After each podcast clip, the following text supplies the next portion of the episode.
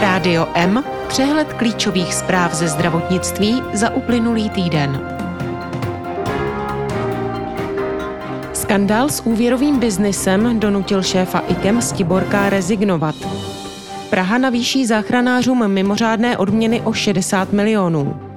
Poslanecká novela stanovuje pravidla pro prodej kratomu a dalších psychomodulačních látek. Ve Stocké nemocnici končí porodnice kvůli nedostatku pediatrů.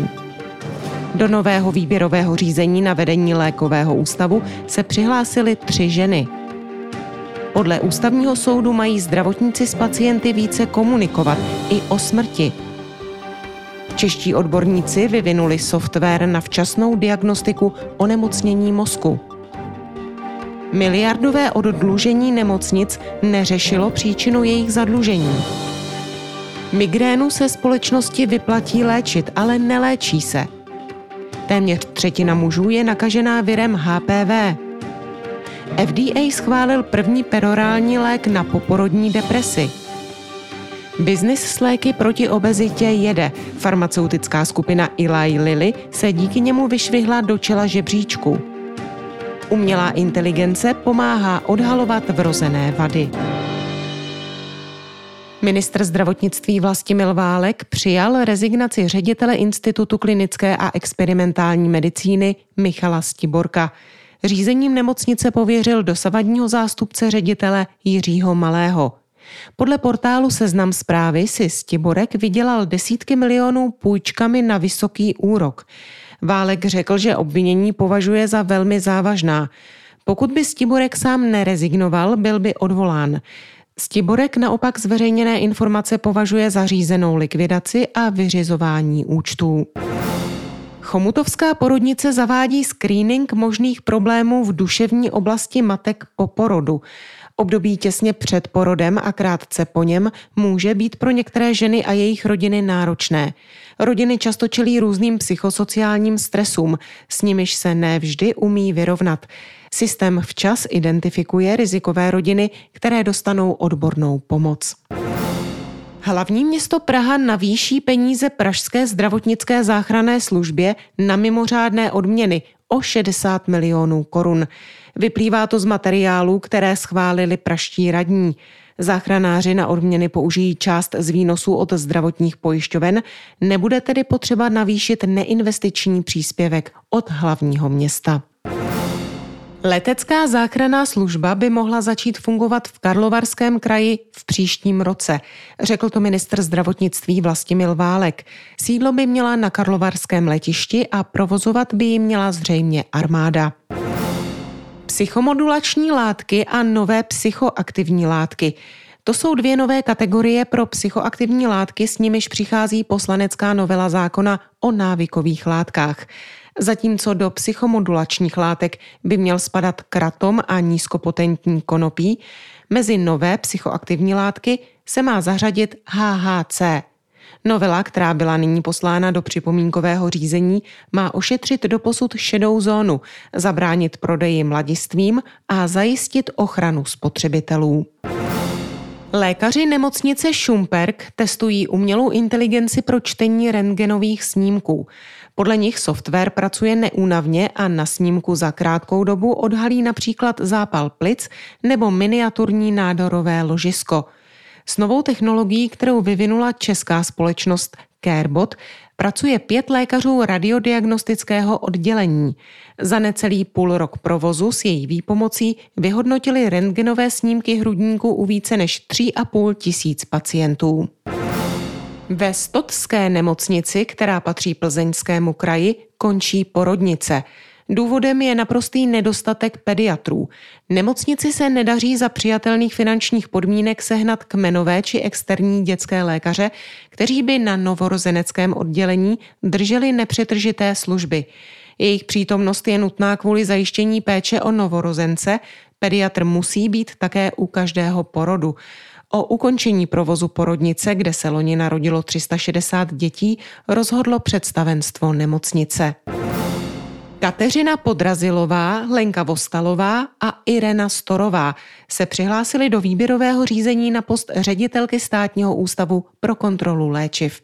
Ministerstvo zdravotnictví vypsalo výběrové řízení letos již po druhé. Pohovory s kandidátkami proběhnou v polovině září. Všechny tři uchazečky mají farmaceutické vzdělání a znají prostředí SÚKL. Kateřina Podrazilová je předsedkyní lékové komise Svazu zdravotních pojišťoven. Lenka Vostalová aktuálně působí jako konzultantka. Vostalovou ale do čela ústavu nedoporučila komise v předchozím tendru. Současné ředitelce Ireně Storové končí letos pětileté funkční období. Zdravotníci by měli s pacienty na sklonku života i s jejich blízkými více komunikovat, vysvětlovat jim možnosti, ujistit se, že vše dobře chápou. Málo kdo ví, že sám může předem vyslovit přání, aby ho zdravotníci neoživovali, pokud bude stav beznadějný. Plyne to ze srpnového nálezu ústavního soudu. Zamítl sice stížnost pozůstalých po ženě, kterou zdravotníci ve Svitavské nemocnici po srdeční zástavě neresuscitovali, ale poukázal na nedostatky v komunikaci. Smrt je součástí života, ale nemluví se o ní, což je chyba, řekl soudce zpravodaj Jaromír Jirsa. Zákon umožňuje pacientům svobodně se rozhodnout, jak s ním bude v určitém okamžiku naloženo. Možnosti se ale využívají jen málo, míní ústavní soud. Neurodegenerativní choroby, jako je Parkinsonova nebo Alzheimerova nemoc, zatím vyléčit neumíme. Včasná diagnostika těchto onemocnění by ale dokázala oddálit příchod prvních příznaků až o 20 let. Společnosti Tesco SV se ve spolupráci s odborníky z Lékařské fakulty Ostravské univerzity podařilo vyvinout nový software pro diagnostiku a léčbu vybraných neurologických onemocnění, který by mohl znamenat opravdový game changer na poli nejen českého zdravotnictví. S mimořádným příspěvkem na oddlužení ve výši 6,6 miliardy korun nenaložili předlužené fakultní nemocnice tak, jak by měly. Léky i zdravotnické prostředky nakupovali bez zadávacího řízení a hradili z příspěvku závazky před splatností. Na nedostatky a chyby v hospodaření oddlužených fakultních nemocnic v roce 2020 upozorňuje Nejvyšší kontrolní úřad. Kontroloval hospodaření tří z celkem šesti oddlužených fakultních nemocnic v letech 2019 až 2021. Sledoval rozpočtovou kázeň v nemocnicích Bulovka a Královské Vinohrady v Praze a u svatéAny v Brně. Ekonomické ztráty na jednoho pacienta s neléčenou migrénou dosahují v Česku průměrně 320 tisíc korun za rok. A taky migrény pacienty vyřazují z práce a snižují jejich pracovní výkon. Praxe ukazuje, že se vyplatí pacienty léčit, než neléčit. Podle průzkumu pacientské organizace Migréna Help dosahuje celková ztráta produktivity těchto pacientů zhruba 40% K účinným terapeutikům se ale dostává jen desetina nemocných. Odborníci přitom odhadují, že inovativní terapii by v Česku mohlo dostat přes 20 tisíc pacientů.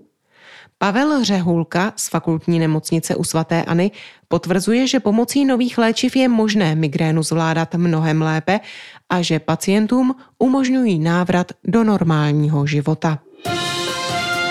Rádio M ze zahraničí.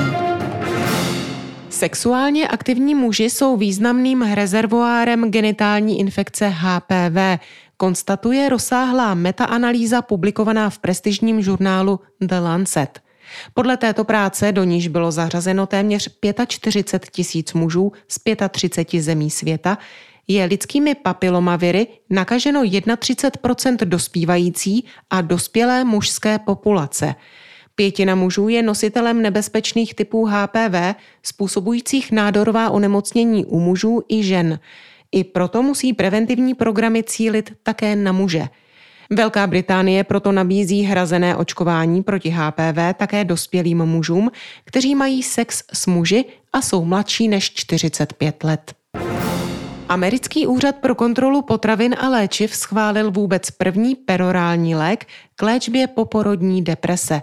Dosud byla léčba dostupná pouze injekční formou s tím, že ji bylo možné podávat jen ve vybraných zdravotnických zařízeních.